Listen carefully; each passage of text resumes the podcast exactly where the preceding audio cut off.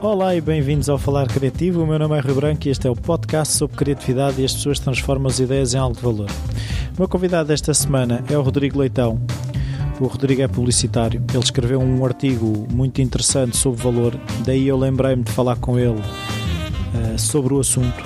Falámos muito sobre esse assunto, sobre a questão das marcas, uh, do valor que as pessoas acham que as coisas têm. Uh, eu penso que isto é muito importante para todas as pessoas que usam a cri criatividade e de que forma é que elas podem rentabilizar de alguma forma a, a sua criatividade.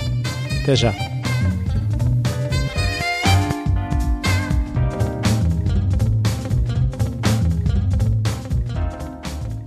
Olá, Rodrigo. Obrigado por esta oportunidade de conversarmos aqui um bocado.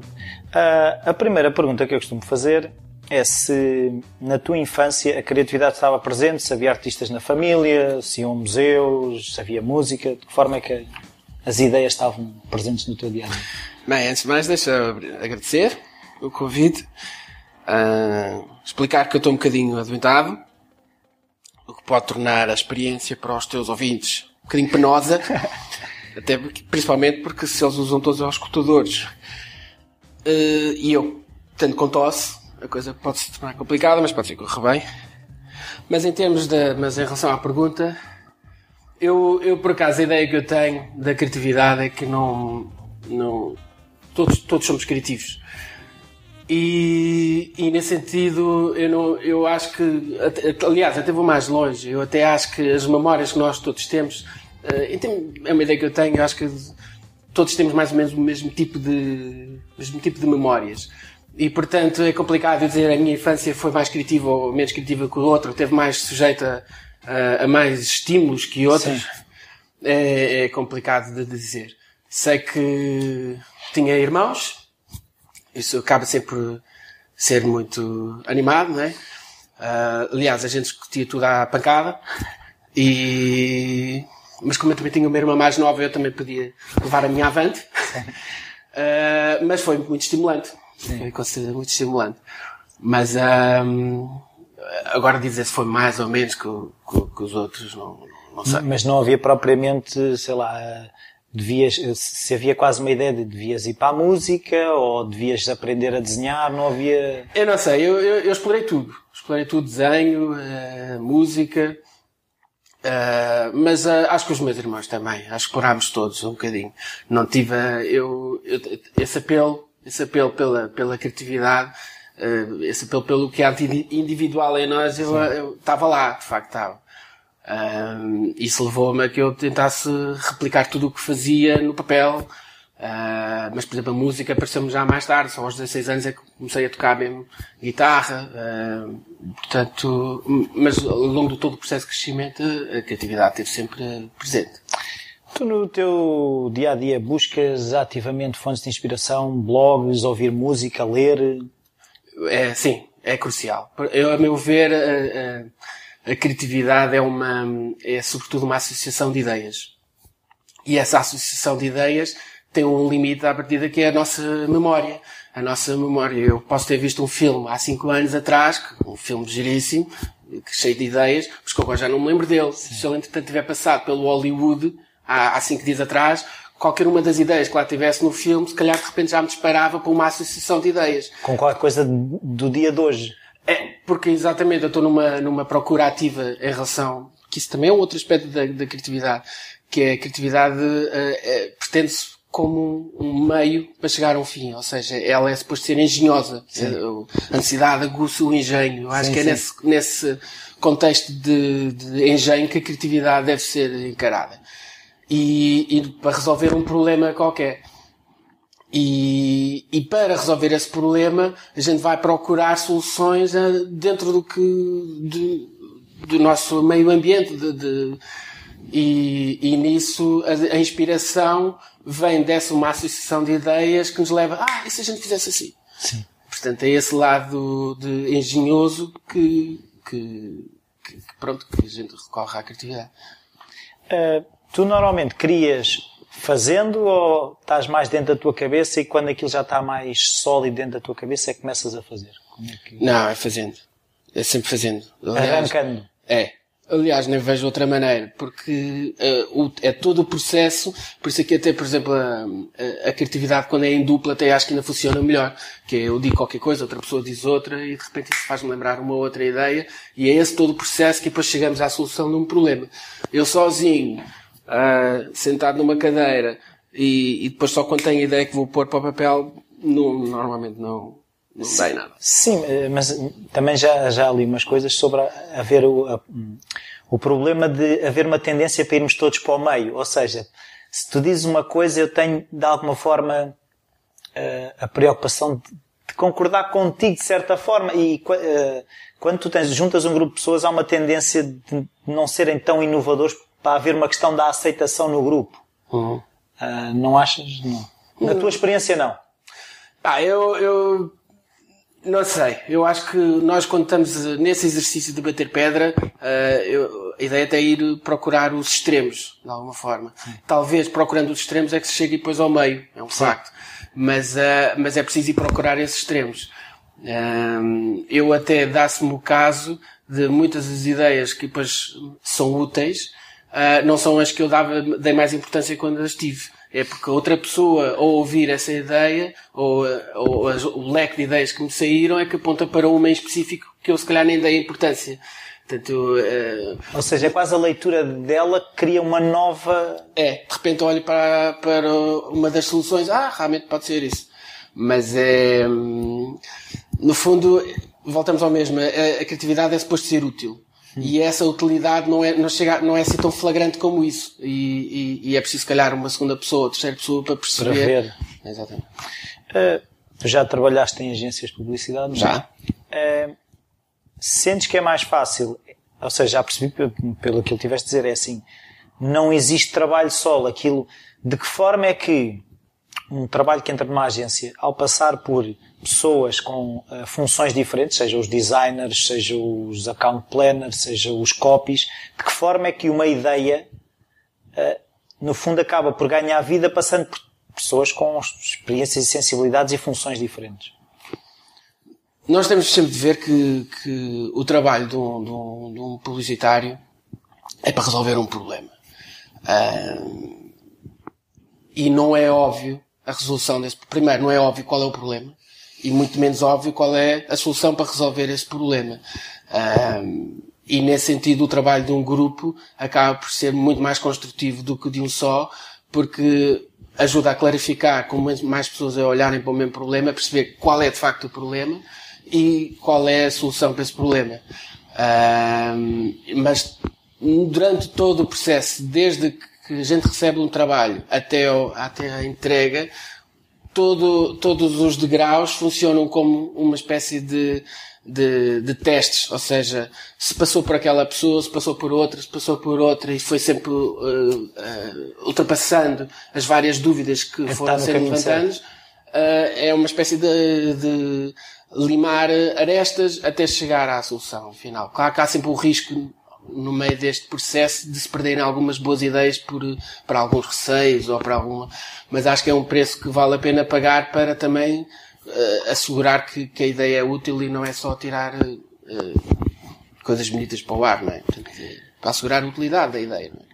Falaste em uma coisa que é, muitas vezes é, quando entra um problema, perceber o problema e que se calhar não, o problema pelo, pelo que chegou lá não é o problema precisa de ser resolvido.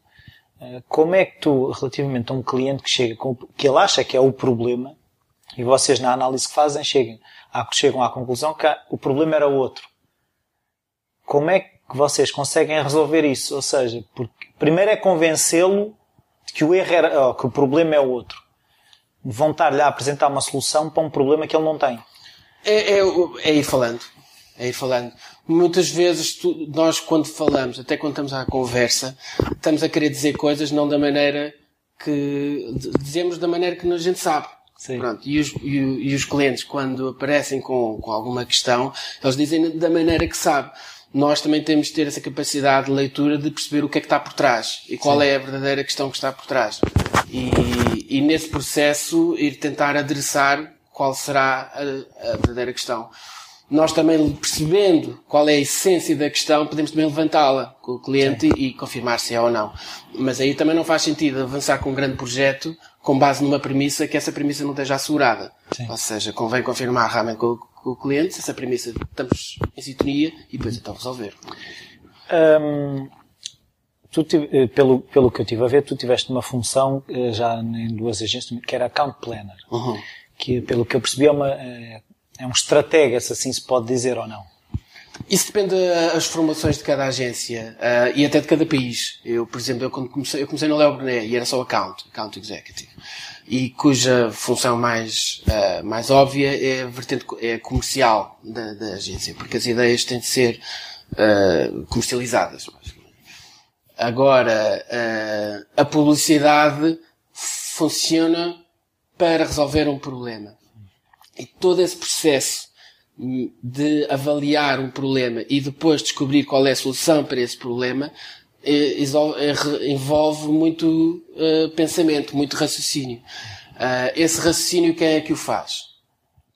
Deve, não é suposto ser até os criativos. Os criativos, nós basicamente quando chegamos a um criativo, uma dupla criativa, é nós queremos dizer isto, qual é a melhor maneira de o dizermos.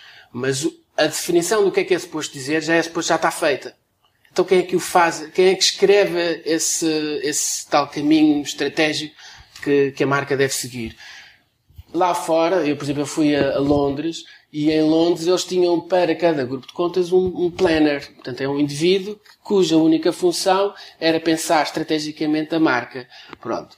E, e, era nesse trabalho conjunto entre o account e o planner que os criativos depois podiam dar o seu contributo. Cá em Portugal, Uh, nas agências que eu tive havia no máximo um planner para a agência inteira. Portanto, que é incomportável ter todos os trabalhos que vêm passarem também por um planner. Então, essa responsabilidade passa para o lado mais comercial, em que o account também deve abraçar essa responsabilidade de pensar a marca em termos estratégicos para quando então recorre ao criativo para resolver o problema, metade do trabalho, ou, de, ou mais, já está definido. Okay? Mas, mas também envolve criatividade. Tu estás aí a separar os criativos. A criatividade, mas isso é outra das coisas que é, uh, existe algum, alguns estereotipos em relação à criatividade, uh, e daí eu ter dito desde o início que acho que somos todos criativos. Eu vou dar um exemplo. O meu pai é engenheiro. E, e a frase até do, do, do a necessidade de aguçar o engenho, até já devia dizer quão criativo é um engenheiro, por exemplo. Sim, é, isso, é a capacidade Mas, de resolver problemas, não é? Pela capacidade de resolver problemas. Contudo, o trabalho de um engenheiro nem sequer está protegido por direitos de autor. Aquilo não é sequer reconhecido como, como trabalho autoral. Sim. E, no entanto, é. O meu pai, por exemplo, fez um, um, uma, uma estrutura para uma bomba de gasolina nos anos 80 para, para a Shell. Na altura, foi inovador na solução que apresentou.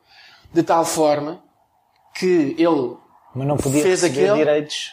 Não, ele teve, tinha um contrato de exclusividade durante esses dois anos com a Shell, em que a Shell não podia recorrer a mais ninguém para resolver, recorrendo àquele artifício. E de facto ele fez um na, na Amador e depois fez um na Guarda. Entretanto, as outras marcas que perceberam a ideia, copiaram todas. E tudo que foi bombas gasolineiras começaram a vir com a mesma ideia. Para o meu pai não sobrou nada, porque não está protegido em termos de direitos autorais. Claro, claro. E, no entanto, Uh, a engenharia não é vista como um lado mais criativo quando é na construção do prédio. É simples os arquitetos. Não é? Sim. Pronto, no fundo, aqui com a publicidade também passa um bocadinho pelo, me pelo mesmo. Um dos trabalhos cruciais na, quando é a criação de uma campanha é todo esse planeamento estratégico, em que é preciso imaginar um futuro onde a marca estará presente e é preciso imaginar uma maneira de chegar lá. Depois, como é que se constrói esse, esse caminho? Claro que os criativos ajudam nessa solução, Sim. mas a parte criativa está inevitavelmente também associada ao, dito account planner. Mas agora, por exemplo, ainda no outro dia veio o ranking das, das, de, de, clubes criativos. Sim. Aparecem lá diretores de arte, aparecem lá copies, diretores criativos, relações públicas, mas não há um ranking que é para os accounts ou para planners. Sim. Percebe? Sim, sim. Mas isso tem a ver com os estereotipos do, do, da atividade. Pois, e eu, eu, cada vez mais percebo, é, e também o podcast tem um bocado a ver com isso, é quase não estereotipar o que é criatividade. É perceber isso mesmo, que ela, ela está em tudo aquilo que nós quisermos. Uhum. Que é essa capacidade de resolver problemas, nem que seja do dia a dia. Ela tem que existir Hum, agora, eu queria te perguntar uma coisa que é, eu li um artigo muito engraçado que tu escreveste, que eu até partilhei, que era a questão do valor. Uhum. E, e muitas vezes eu sinto isso que é o, aquilo que nós chamamos de pessoas criativas, depois não conseguem ser criativas a transformar o valor que geram em dinheiro. De que forma é que, de certa forma tu abordas um bocadinho lá no, no artigo, mas de que forma é que a criatividade do valor se pode transformar em, em euros? Ah, o artigo tinha uma razão de ser, que é, há, neste, há uma missão que já toda a gente percebeu para Portugal, que é de aumentar a produção, aumentar o PIB, aumentar a produtividade. Mas essa discussão, esse debate tem sempre sido feita por economistas, tem sido feita por políticos, uh, mas não vejo ainda grande contributo da parte do, de marketeers ou até mesmo de publicitários. E há aqui uma nuance que eu acho que foste, faz toda a diferença. O, a produção interna bruta de um país é calculada com base no valor de venda, no preço. Tem de ser, porque a única maneira de tu arranjar, como poderes comparar batatas que são, e as laranjas com chips que são feitos em Portugal, é através do preço de venda. Pronto.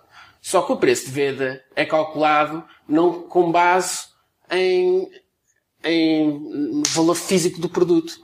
Tem a ver com procura e oferta. Quanto, qual é o valor que a pessoa que vai vender acha que consegue vender. Sim. Okay? Por isso é que tu tens casos em que, por exemplo, uma Red Bull pode custar o valor dobro de, um, de uma marca branca. Sim.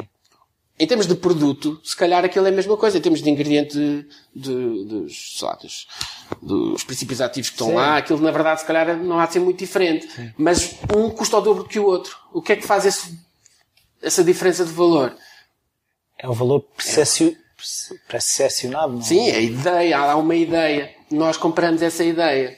E essa ideia somos nós, marketeers e, e publicitários, que ajudamos a construir. Nós, por exemplo, em Portugal, acho que só para aí 80% ou 30% ou 40% da, do PIB é, é que vem das exportações. Mas tu vais olhar para os países do norte da Europa, as exportações representam para aí 80% a 90%.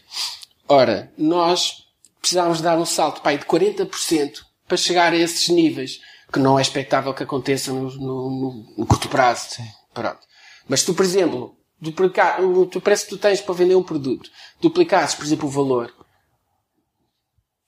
duplicavas logo na hora também o, produto interno bruto. Por exemplo, eu sei que isto falando assim, Sim. números muito, muito redondos. Mas se calhar depois vendias menos, não é? A questão é essa. As pessoas não aumentam o preço porque não conseguem.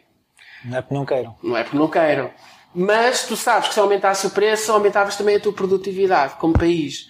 Portanto, aqui a questão é, se tu conseguisses fazer uma batalha pelo valor, em que tu conseguisses criar mais valor com os teus produtos, também sabes que estás a contribuir para, para a produtividade nacional. E há aqui uma, até uma nuance. Nós estamos a crescer, por exemplo, a, a, a, nem chega a 1%, abaixo de 1%, e a economia para gerar emprego é suposto, acho que é pelo menos uns 2 ou 3% para gerar emprego. Como nós não, não conseguimos crescer esses valores, é que vêm as missivas lá de fora dizer baixem o preço do emprego. Baixem o preço do... Porquê? Porque estes tipos não conseguem aumentar o valor, só há outra maneira, baixar os custos de, de- de produção. Mas a nossa via devia ser a outra. Arranjar valor. Esse arranjar valor implica esforço, é um facto. Implica dar eh, relevância aos produtos. A pessoa não vem lá de fora comprar um produto português só por dar cá aquela palha. É porque acredita que este, valor, este produto que a gente está a fazer realmente não tem substituto, não tem outro que ele possa comprar. E então tem está disposto a pagar mais. Esse esforço de valorizar cabe a nós fazer. E primeiro, mas essa cultura do valor é que também ainda não está bem, eh, bem construída, não é? Sim, mas pelo, pelo que tu estás a dizer é assim, isto é tudo uma questão de percepção. O, o que nós temos que fazer é vender-nos melhor, ou seja, porque se o produto tem qualidade, é? se eu conseguir que ele, que ele pareça que vale mais, só aí é que eu consigo vender mais Mas caro. isto, isto do parecer, vês lá uma coisa, eu não estou a querer que as pessoas comecem a ludibriar. Não, não, não, não, não. Eu vou dar um é exemplo. uma questão da A Lactogal. experiência. Tu tens a Lactogal. Sim. Eles já tinham o leite. Eles, eu acho que eles fizeram um exercício excelente, que eles já tinham o leite. Mudaram o nome para bem essencial, portanto aquilo passou a ser bem essencial. Mas depois lançaram um leite para crescimento, mais 3 anos. Um outro leite mais especial de corrida para, com cálcio. Outro para osteoporose ou para, Pronto, uma série de leites todos específicos que de repente dão outro valor ao leite. Sim. A pessoa chega ao supermercado, ele pode só comprar o leite do costume, que era tal bem essencial, mas começa a pensar, epá, já estou a ficar um bocadinho mais velhinho, se calhar eu precisava de um reforço aqui de cálcio, ou a minha criança ainda está nova, precisa de um leite específico. Foi valorizado o leite. Sim. O produto foi valorizado. E a pessoa reconhece a relevância desse novo produto e está disposta a pagar mais por ele. Não, não é que o produto custou mais a fazer. Não sei se custou ou não Sim, a fazer mas... mais. Mas a ideia para mim convenceu-me. Eu acho que justifica gastar mais para ter vitamina D também no leite, percebes? Sim, mas isso tem que ser, lá está. É... Mas não é para ludibriar. Não, não é isso que eu estou a dizer. Estou a dizer é que, é que no fundo tu quase tens que criar. O produto tem que estar sempre associado a uma marca que, na minha opinião, hum. uma marca é um bocado um, uma coisa que também li tua, que é uma, uma experiência. Hum. E, e, é um bocado isso que tu estás a dizer relativamente ao leite. Eu acho que ao beber o leite enriquecido em cálcio, aquilo me vai fazer bem aos ossos. E é possível que faça. Eu não estou a dizer o contrário, mas a questão que te leva a comprar é essa ideia que tu tens que vai fazer. Isso é. Portanto, nós compramos, no fundo, são ideias. Já não compramos o produto. Já passou há alguns tempos. O problema, e é nesse sentido que o debate era importante, porque nós, se estamos a atribuir o valor a uma ideia, se calhar devíamos começar a trabalhar no valor. Sim. Não, mas, mas é, é, é, por isso é que eu também tinha muita curiosidade de falar contigo. Era, eu acho que o valor é que é o essencial no meio disto tudo. Não é a questão da a produtividade é importante, uh, o PIB é importante, mas são tudo consequências dessa estratégia que se calhar falta e que se calhar temos. Eu acho que em Portugal há muita pressa de pôr uh, as coisas no mercado sem ter esse planeamento estratégico. A pessoa basicamente, eu, quer dizer, pondo no lugar do outro lado. Eu tenho um, saco de dinheiro para investir na minha empresa. Eu, se calhar, preciso assegurar que tem a fábrica, preciso assegurar que a distribuição é conseguida, preciso assegurar, ok, tenho um logotipo para dar a coisa, uh, mas eu tenho que rentabilizar aquilo quanto antes. A ideia de que é preciso também pensar no valor da, da, daquilo como marca, do produto como uma ideia, ainda não está bem impregnada. Pronto. Não está bem presente. E, e, e, muitas vezes passa por, ah, era giro ter uns bonecos, mas por enquanto ainda não há dinheiro. Pronto, e, e, isso acaba por atrasar esse, esse processo. Mas, uh... mas não achas que eh, se, se tu fizeres esse trabalho, até a própria pessoa que está a fazer o produto, no fundo, a pessoa que quer criar a marca, tem uma consciência diferente do que é que está a oferecer. Se ela própria for ajudada eu concordo, eu acho que sim, eu acho que até esse é o nosso papel que a gente eh, deve dar, de ajudar a pensar no produto como uma ideia. Sim. Porque a tendência natural das pessoas é pensar aquilo apenas como um produto. Este produto, pronto, é, um, é sal, é sal, é sal, não há muito a acrescentar. Sim. Mas se calhar eu consigo dizer que há um sal marinho, ou se calhar, se calhar há ali um, um, uma perspectiva que a gente pode dar que lhe acrescente mais valor, ou é um sal biológico, não é? Ou é esta embalagem é mais prática qualquer coisa. Há, há todo um, um, espírito que pode estar por trás do produto que se a pessoa depois perceber que aquilo é relevante, essa ideia, se calhar até está disposto a pagar mais por ela. Sim. É? Mas se não for feito esse trabalho de casa, uh, não é o cliente que depois também vai passar a encará-lo daquela maneira. Sim. A ideia dele é chegou lá e viu um sal. Pronto.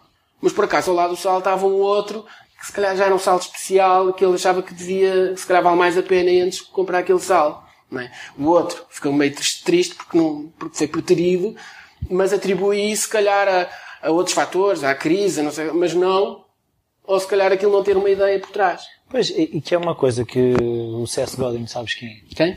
Godin. Sim, sim. Que ele fala muito que é a questão, se tu fores para a guerra do preço, tu perdes sempre. Porque uhum. alguém vai sempre fazer mais barato do que tu. Uhum. Essa nunca pode ser a guerra. Eu acho que estão a tentar que nós vamos para essa guerra mas nessa guerra nós nunca vamos ganhar, porque o preço, nós nunca vamos ser tão competitivos como uma China. Uhum. E, e, e, se nós continuarmos a apostar nesse caminho, se calhar não. Mas se calhar, eh, agora ia fazer aqui uma, um recuo que era a questão das marcas, tu também escreveste no teu livro, Grandes Expectativas, tem um bocado a ver com isto. Uhum. É a criação de expectativas. De que forma é que eu, como criativo, uma pessoa criativa, uh, ou como é que tu crias expectativas, mesmo relativamente a ti próprio, na criação de um produto. Tu pensas nas tuas expectativas ou nas expectativas do cliente, do consumidor, como é que tu fazes a gestão de, deste... Eu, eu, para mim, a questão do livro foi uma espécie de uma epifania. Ou seja, tu já tens certas suspeitas de como é que as coisas acontecem. Uh, no processo da escrita do livro, fui investigar, fui ler todos os estudos que são feitos e foi o dar conta que, wow, isto afinal é mesmo assim. Ou seja, nós temos a pretensão de que quando compramos qualquer produto, somos racionais. E a escolha é feita de uma, de uma forma puramente racional. Podemos achar graça, uma marca ou outra e tal, mas somos muito racionais na nossa compra. Entretanto, já se chegou à conclusão na prática, quando tu vais escolher um produto, tu crias uma, um, um cálculo de probabilidade para da utilidade que tu vais receber. Ou seja, eu, por exemplo, a bebida energética, eu vou escolher uma que eu acho que me vai dar a tal boost. Ok? Mas eu ainda não bebi a bebida. Portanto, eu, eu, eu imagino. Portanto, há ali um cálculo de probabilidade. Depois, eu bebo a bebida e daí chego à conclusão se a bebida foi útil ou não, o que poderá influenciar compras futuras. Mas todo esse processo é feito à base de crenças. Será que aquilo tem lá o tal ingrediente que me vai fazer a diferença? Será que o ingrediente fez, surtiu efeito? Será que não fez? E tudo na... Eu acho que sim. Eu acho que realmente fiquei muito mais enérgico, resolvi muito mais puzzles. Uh, mas é tudo na base do, de um cálculo que tu fazes mental, psicológico. E isso significa que já não, que de repente a experiência que tu tiras do produto já está distante das características. Ou seja, eu olho para um Red Bull, eu acho que este Red Bull vai me dar o tal boost, olho para um outro que por acaso até tem o mesmo princípio ativo, mas como custa metade do preço, eu acho que este já não vai dar, já não vai resultar. Um, e então, a experiência, de repente, uh, há, há, um, há, um, tipo que se chama Dan Harley, que é um investigador, Sim. e ele diz que como nós já temos tantos produtos, tantos produtos à nossa disposição, que eh, nós canalizamos a nossa vontade de, de melhorar a nossa vida para ideias, porque o, o básico já está satisfeito. Sim. Pronto. E então começámos a recorrer às ideias. E, e de facto, hoje em dia, quando vais ao supermercado ou, ou quando vais às tuas compras, uh, é tão fácil tu poderes satisfazer as tuas necessidades, que te, para teres de escolher, porque ainda assim há cinco detergentes, há cinco escovas de dentes, há, há várias marcas para tudo, que a escolha já não é só pela utilidade que aquilo vai ter, é por um outro valor qualquer, uma outra ideia que tu Sim. achas que aquilo é que realmente vai valer a pena, não os outros. Não é? Se houvesse uma, um detergente, a escolha estava feita à parte, não havia escolha, não é? Havendo cinco, eu tenho de escolher. Sim. Tenho de escolher. E então o que é que me leva a escolher? É cálculos de probabilidade. Eu acho que este funciona, acho que aquele não funciona, este já me funcionou, este já me disseram que funciona, e, e já não tem a ver com o produto em si. Portanto, e então, o que interessa, no fundo, à marca é ser o mais credível possível. Sim.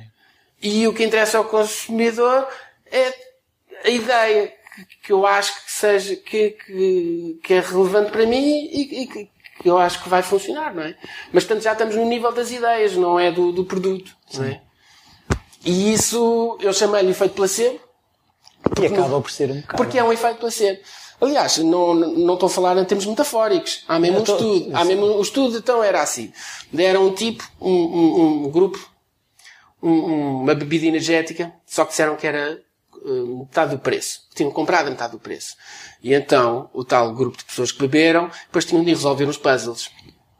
Os que compraram, os que souberam que era metade do preço, resolveram menos puzzles do que os que não souberam que tinha aquilo sido, uh, uh, sido comprado a metade do, do, preço. Ou seja, só a, a, a crença se aquilo funcionava ou não foi suficiente para que o próprio produto depois não funcionasse. Sim. Portanto, é mesmo efeito placebo. Sim, sim, sim. Isso também levanta outra questão para as marcas, que é se elas não forem credíveis, o próprio produto pode se tornar ineficaz, apesar de ter lá os, os ingredientes. Sim. Porque já chegámos, estamos ao nível. Sim, mas isso depois às tantas pode levar-nos a um caminho complicado que é, posso ter um mau produto se eu, se eu vender bem.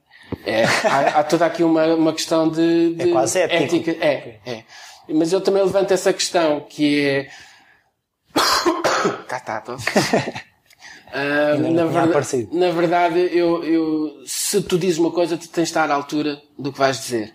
Ou seja, porque, por exemplo, eu posso dizer que um carro é muito rápido. uh, ou que o carro é muito seguro. Se o carro depois não for seguro, ele não vai se tornar mais seguro por efeito placebo. O carro, percebes? Portanto, há, há uma responsabilidade que tu tens Sim. de ter, não é? Agora, por exemplo, uma bebida energética, se tu disseres que é muito uh, eficaz e ele realmente acreditar que sim, ele até pode tornar mesmo eficaz. Sim, sim, Portanto, sim, eu sim, acho sim. que isto tem muita. Eu até no livro dou um outro exemplo, que é, por exemplo, um- um- os vinhos, que é também outro caso que está estudado, que é eu, consoante o preço, determino qual é a qualidade do vinho. Não é pelas características do vinho. Portanto, as pessoas foram pedidas para avaliar o que é que achavam de um vinho, isso a única coisa que sabiam era o preço. E pelo preço escalonaram. Pronto, que não, e uma de 5 dólares, afinal era um vinho 90 e eles acharam que não custava, e um de 90 dólares, que afinal custava 45, e achavam, não, aquilo estava tudo confuso com base nos preços. Mas tu tens, por exemplo, uma, uma- um importador e vai buscar um vinho muito ranhoso, horrível, de, de, de França, mas como vem de fora, há custos de importação. Sim. E então ele inevitavelmente tinha de pôr o preço mais alto. Pronto.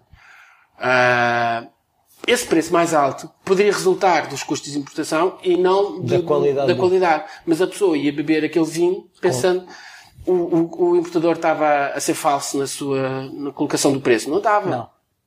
Pronto. E no entanto a pessoa podia achar que estava a beber um grande vinho porque viu aquilo lá aquele preço. Portanto a questão é, é, é muito ambígua. Eu sobretudo acho que tens de estar à altura porque tu, se tu dizes que é uma coisa estás sempre sujeito e depois a, a, a- exame externo. Não é? Tu podes ser um crítico e depois vai dizer pá, este, este vinho é uma bodega. Não é? Sim. Pronto, e, e- e como estamos sempre sujeitos, eh, convém sermos eh, Honestos. honestos. Agora voltando um bocado ao Rodrigo, que é como é que foi escrever o livro? Ou seja, tu escrevias todos os dias, eh, tinhas, reservavas horas, fazias pesquisa de manhã, escrevias à tarde, como é que isso foi feito? Eu quando comecei não sabia que ia acabar. Isso foi a primeira coisa, porque eu nunca tinha escrito nenhum. Ah, não voltei a escrever nenhum, entretanto. E, portanto, eu não escrevi nessa, ah, aquilo, era, era um, primeiro começou por ser só um exercício do que poderia ser, por exemplo, um pequeno ensaio ou, ou um, mas de repente, ah, a, premissa que eu tinha como, como que intuído veio-se a confirmar. Ou seja, eu, isto tudo começou porque eu, eu, eu estava no Algarve e li um artigo, uma entrevista a um, a um psicólogo americano, ah, a dizer que, que o- as pastilhas antidepressivas eram tão eficazes como uma pastilha de açúcar. Sim. Por causa do dito efeito placebo. E basicamente era por causa das expectativas que tu criavas de eficácia e essas expectativas eram suficientes para que depois a pastilha de açúcar funcionasse. Portanto, era, era o mesmo que uma, um antidepressivo. E eu pensava, epá, isto é o que a gente faz. Isto é o que nós publicitários fazemos, criar expectativas para um determinado produto. Então decidi ah, investigar um bocadinho mais para ver em que modos é que isso funciona, porque é que funciona e qual era a relação, o paralelismo com, com a nossa atividade de marketing e publicidade. Todo o processo de investigação foi descobrir essas pistas e, e- e perceber de que modo é, é que o, a- a- o processo de decisão e o processo de consumo ah, dão nisso Sim. Quando dei por mim, o livro já estava mais ou menos eh, eh, encaminhado. Portanto, era, era já um processo de partir pedra, de traduzir, de, de- de descobrir outros estudos que confirmassem uh, algum raciocínio, algum desbaste, perceber o, significado de tudo isto. E no meio, vendo que já estava tão lançado, decidi mesmo abra- abraçar a obra. eh, Ou seja, mas foi, foi um processo trabalhoso e moroso, porque eu não, eu não percebia nada de medicina. Eu, eu sou, um, eu sou um, um publicitário, percebes? E de repente estar a ler estudos em inglês sobre hipocampos e... Sim. É tramado. Sim. É tramado. Mas, mas, mas, mas funcionou. Acho que funcionou e, e, e- e eu aprendi Mas escrevias todos os dias? para mim, para mim foi uma espécie de um curso, uma espécie de pós-graduação. e de facto, realmente uma pessoa quando trabalha é que, é, é que se aprende mais do que, do que ouvindo, né? E eu saí daquele ano e meio que demorou a escrita como, como se, como se estivesse a ver a publicidade de uma nova, nova maneira. O processo foi diário, era todos os dias escrevia, ou começou por, primeiro por só ler, ler, ler, tomar notas, e depois já começar a escrever, depois ah, ah, ao fim de uns cinco meses já tinha um primeiro esboço do, do livro, e, e à medida que tu vais debruçando, vais criando novas ideias. E Sim. é esse processo de novas ideias que leva-te a aprofundar, a querer, sabes que há um outro tipo que escreveu outro livro, então vais lá ler e descobrir o que é que ele disse sobre o assunto, entretanto isso faz-te lembrar outro e vai, e de repente é como um puzzle que não sabias que existia, mas que vais descobrindo peças e, e vais-te maravilhando como, como, como as peças vão se encaixando todas com uma certa naturalidade. Eu aí depois passado, pá, uns, uns tais seis meses, oito meses, achei que já tinha o livro pronto e mandei à Susana Albuquerque, que é diretor criativo, agora está em Espanha, mas, uh, mas com quem eu trabalhei na Low, um, e pedi-lhe, é pá, Susana, vê lá o que é que achas. Era a primeira pessoa que eu estava a mostrar e, e, e não podia ter feito a melhor hora, porque o feedback que ela me deu foi concordou com o caminho, mas disse que aquilo estava tudo baralhado.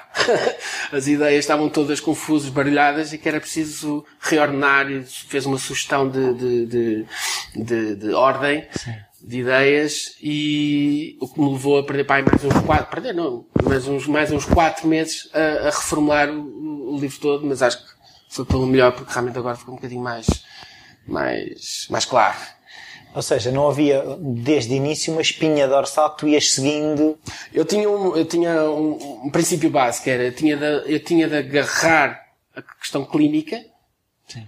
e que acabou por transformar a primeira parte do livro, que era perceber o fenómeno do, do efeito placebo em termos químicos, em termos da, da, clínica, é?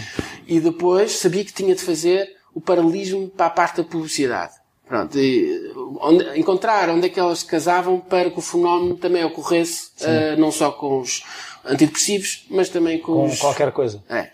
E, e depois disso, uh, sabia que também tinha de, de, eu formular uma espécie de uma tese de como se deve abordar a, a, a, questão.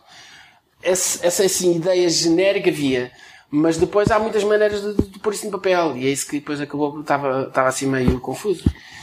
Disseste uma coisa que, que eu às vezes luto um bocadinho, que é quando começo, lá está, também como tu, a ler sobre um assunto, depois descubro outro, e às vezes sinto quase hum, exacerbado, overwhelmed com tanta informação e, ou seja, de que forma é que isso não te fez perder uh, o caminho que tinhas escolhido? Eu, eu quando mandei à, à Susana, ele, o livro tinha para aí mais uns três ou quatro capítulos. Que eu não tinha noção que eram, um, que eram um a mais. Uh, foi a Susana dizer, pá, mas tu não precisas daquilo. Aquilo também Já não acrescenta. uh, isso acontece, mas é, é, por isso é que é bom alguém de fora também ajudar nesse sentido. Uh, mas, mas, mas pronto, é isso. Uh Tu consegues descrever o teu processo criativo quando tens eh, um briefing para fazer uma marca, uma campanha?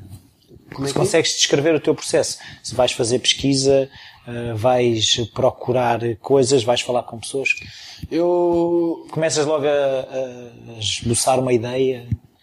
Este, ao longo dos anos a gente vai experimentando várias técnicas. Eu, eu atualmente dou por mim que, que é lendo que faz-me disparar um, um, raciocínio qualquer. Pronto. Não necessariamente o que eu acabei de ler, sim, sim. mas porque me disparou uma coisa Associou que eu li, a outra coisa? Associei a outra.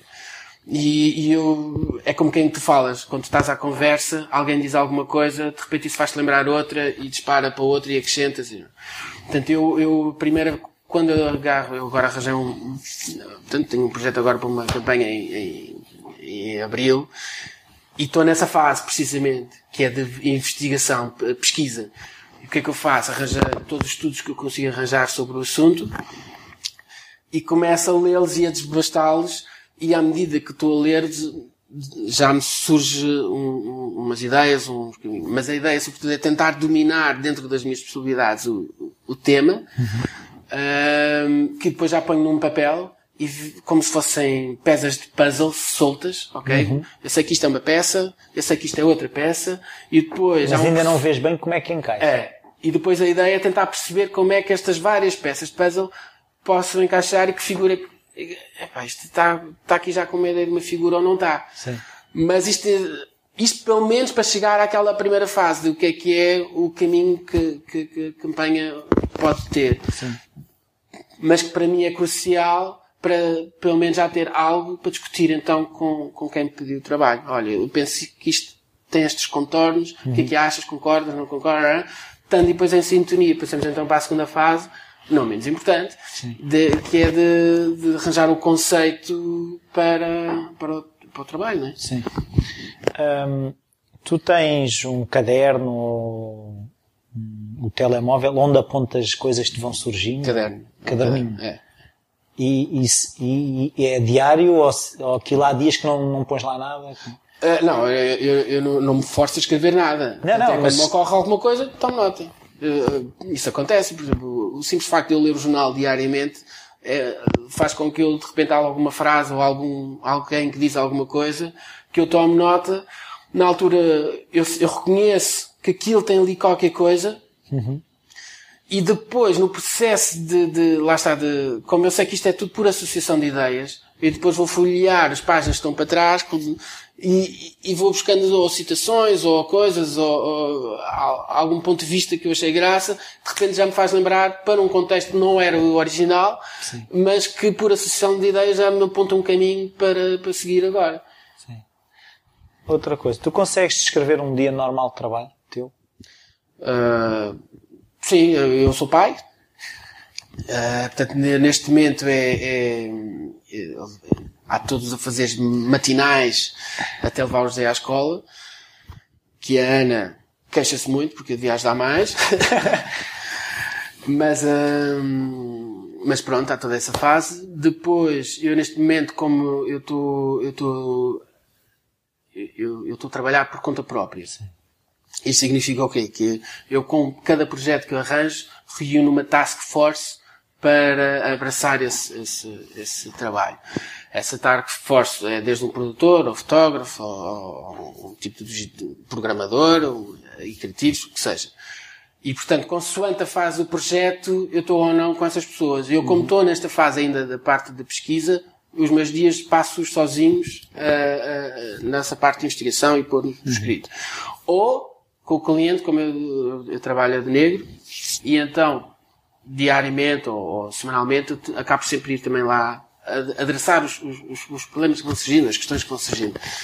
E então é na conjugação dessas responsabilidades diárias, misturadas com o processo sozinho de, de, de começar a trabalhar o projeto, uhum. ou, na, ou na, Mas, portanto, é dentro das tais das 10 às, às 19, ou o que seja, nesse processo é um bocadinho gerindo o dia conforme uh, o que é necessário. E sentes dentro desse dia uh, tens que ter momentos de afastamento do trabalho em que só estás a ouvir música ou não estás a fazer nada? Pronto, isso é um dos privilégios de, de quem trabalha por conta própria. Não é? Portanto, eu, eu, nos meus tempos de agência, isso não acontecia. Não é? Tentar na agência, estou na agência. Vou reunião, tudo bem, mas depois volto. Não há, não há, olha, agora vou. Não. Pronto. E isso é positivo, porque uh, obriga-te, uh, os horários eu acho que até são positivos. Eu lembro que o Nick Cave, às tantas, uh, que era músico, um músico já consagrado, arranjou um, um, um escritório para estar lá das, das 9 às 5. Sim, porque eu percebi. Sim, eu ouvi uma entrevista onde ele disse mesmo, ele às 9 desce e sobe quando ah, acaba. Acho que entretanto já desisti dessa ideia, mas, ele, mas, mas, mas, eu concordo, eu acho que a ideia dos horários funciona a teu favor. Neste caso, eu, eu vou já gerindo o, o dia um bocado como, conforme as necessidades. Ou seja, e... quando sentes que a energia está a baixar, recuperas, é isso? É, quer dizer, eu, é, porque o, o, que eu sei é que o andar é crucial. Por exemplo, para, para, para, para tu pensares, o andar eh, ajuda-te a, a, a, a, tirar ideias. Hum, tu tens hum, bloqueios em que não consegues, ou seja, que não tens um briefing e não consegues pensar num caminho para aquilo? Isso, isso arranja-se sempre. Isso, bloqueios, eu acho que, por muito que aconteçam, um, e podem ser frustrantes, o, o deadline está lá, né? E eu, eu, e por isso é que tu chamas profissional. Sim. Se fosse uma, um hobby, olha, agora não vou tocar na guitarra durante seis meses porque estou com um bloqueio. Sim. Isso pode ser, é um hobby, é indiferente. Sim. Agora com o trabalho não, tu tens de ter ideias que tu estejas bem disposto ou mal disposto. Né? O trabalho tem de estar lá, tens de entregar o trabalho. Portanto, eu acho que a ideia do bloqueio ainda já pertence àquela coisa do o artista. O artista teve um bloqueio. não, não, não, a mim não. Um, gostava de. Uma pergunta que eu também costumo fazer é de que forma é que tu lidas com a crítica? Ou seja, se alguma vez deixaste de fazer alguma coisa por causa da, daquilo que tu achaste que ia ser a opinião dos outros? Não é a opinião dos, não é o receio da opinião. É, é a opinião pode ser decisiva. Eu, por exemplo, bastante tive uma ideia para um, para o que seria uma startup. E eu estava convencidíssimo que aquilo era, era a Coca-Cola do deserto. Portanto, eu estava, grande, grande ideia que eu tive aqui. Falei a uma pessoa, ah, isso realmente tem aí qualquer coisa. Encontrei uma outra pessoa a quem disse, pá, não, esquece. Isso, primeiro eu acho que isso já existe. E depois, e esse, e esse comentário eu reconheço que foi uh, castrador no sentido que eu já não dei o mesmo crédito uh, a essa ideia. Tentei pô-la no papel, mas, mas já não abracei-a com a mesma. Uh, se calhar tem a ver com estes hábitos de, de trabalhar na equipa, porque tu. Uh, é difícil tu reconheceres do, do que tu fazes o que é que é genial e o que é que não é. é primeiro é uma opinião. E a tua opinião está inquinada. Porque foste tu que a tiveste, tu achas que é brilhante. É um bocadinho perguntar qual é o teu filho. Quer dizer, adoro-os todos, não é? É tramado. Sim. Quem está de fora é que pode, pode reconhecer. E, e eu, como tenho esse hábito já intrincado em mim, de, de, de, de esperar da opinião dos outros, ver o que é que, o que, é que pode se eu sinto que é genuíno, não é? Portanto, se é um tipo que só está, só, só, só para deitar abaixo, não, não, não tem importância. Né? Mas se eu percebo que é genuíno em termos de, de, de, de, de qual a validade da ideia, não é do valor do, do... Mas a questão é, se tu uh, esperas até achares que aquilo tem mesmo pernas para andar ou mesmo, tipo, surge de qualquer coisa, começas logo a, a abordar as pessoas de... O que é que tu achas disto? Eu, eu, há um filme muito giro sobre o, uh, um escritor que, ainda antes de escrever o livro, já o tinha contado uh, a toda a gente, a história do livro. E eu achei extraordinário, não é? Porque a nossa temos a tendência de guardar aquilo para não sei o que mais. O segredo é a alma do negócio. O segredo é a alma do negócio. Um, mas como eu já aguardei segredo de tantas ideias que depois nunca cheguei a levar avante, eu hoje em dia tenho uma postura contrária, que é, eu vou dizendo as ideias. Se alguma delas pegar, porque alguém pegou, porque não sei o que mais, feliz que eu estou. Percebes? Porque já lhe serviu alguma utilidade. E, e essa... acaba por validar a tua ideia. E acaba por validar. Eu, eu mais fico contente de saber que uma ideia foi útil e já serviu, já foi um belíssimo contributo e espero poder mais, do que ficar com uma gaveta cheia de ideias secretas que, que, que depois não servem para nada. Sim. Percebes? Eu, eu hoje em dia conto até porque depois do feedback que eu recebo, uh, acabo por tirar um bocadinho o pulso a perceber se aquilo vale a pena investir e depois mais o tempo ou não. Sim. não é? Tu tens, por exemplo, uma ideia para um negócio. Tu depois vais ter de ligar anos da tua vida, ou horas e horas e horas da tua vida, essa ideia única. Se a ideia não for bestial, é para se tornar uma seca, não é? Imagina, não é? Tenho uma ideia para sapatos. Depois começa todos os dias a fazer aquele sapato, aquele sapato, aquele sapato. É, pode se tornar. Eh, ou é um baita de sapato que te traz grande retorno, Sim. ou então, não sei. Eu, eu, eu sou apologista de, de, de contar as ideias. É. Okay. Uh, há alguma coisa do processo criativo que tu achas que seja importante que não tenhamos falado? Uh, eu, eu, percebi que nós íamos. Uh, eu estava. Há um artigo que eu acho que, que é muito ilustrativo, que é a ideia do caminhar tu tens mais ideias passeando, indo para a natureza e passear, do que se estiveres em casa a, a, consultar Facebooks e fazer... Sim, sim. É. Não sei como é que é, acho que, não sei se alguém já detectou porquê, porquê em termos científicos, mas é um facto. Não, tu isso, a andar... Isso tem, isso tem um bocado a ver que é assim, uh, pode parecer um bocado estranho, mas é assim, tu, sais um bocado da tua cabeça. Porque quando tu estás concentrado a tentar resolver um problema, tu não sais da tua cabeça. A partir do momento em que tu sais da tua cabeça e passas a usar o teu corpo, todos os sistemas que estão a, permanentemente a monitorizar quais são as tuas ideias, uh, ficam soltos, né? Tá. Por isso pode ser um bocado por aí. O que eu sei é que eu, sempre que estou a falar ao telefone, eu sou daqueles que andam imenso. Ando, ando. Não é porque eu tenha de ir a algum lado, não tenho. Mas, uh, mas, mas sinto esse apelo de andar. Sim. E sinto que também raciocino melhor quando estou a andar. E é um facto que também já vem valendo, né?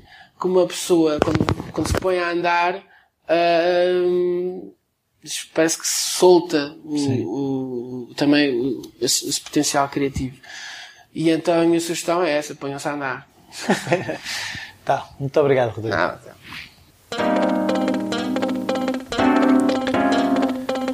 Bem-vindos de volta. Uh, foi mais uma conversa sobre o processo criativo. Esta é um bocadinho diferente, como disse no início, mais uh, focada na questão do valor das marcas. Gostei também particularmente da ideia da estratégia, de, de que forma é que isso é importante na criação do, do valor de, que estamos a adicionar. É algo que eu também não, não, não tenho um grande conhecimento, é um nível estratégico, planeamento, mas já percebi que é importante. Uh, gostaria de agradecer a todas as pessoas que ouvem o Falar Criativo. Uh, esta semana ultrapassámos os 2 mil downloads desde que o podcast começou. Uh, sei que, que, ainda não é muito, não se compara a, aos podcasts das rádios e dos consagrados. Não é esse o objetivo. Se lá conseguir chegar, muito bem. Eu gostava era que, que isto fosse mesmo algo que ajudasse as pessoas a, a valorizar as ideias, a perceber que toda a gente tem dúvidas, toda a gente tem receio da crítica, uh, mas que não deixa de fazer por causa disso. por isso, Gostava de saber a vossa opinião sobre aquilo que se está a fazer aqui. Uh, o e-mail é o rui.falarcreativo.com, página do Facebook. Se quiserem deixar uma crítica e uma review no iTunes, será importante, que o iTunes tem sido um meio de divulgação do podcast. Por isso, fica a aguardar. Até para a semana.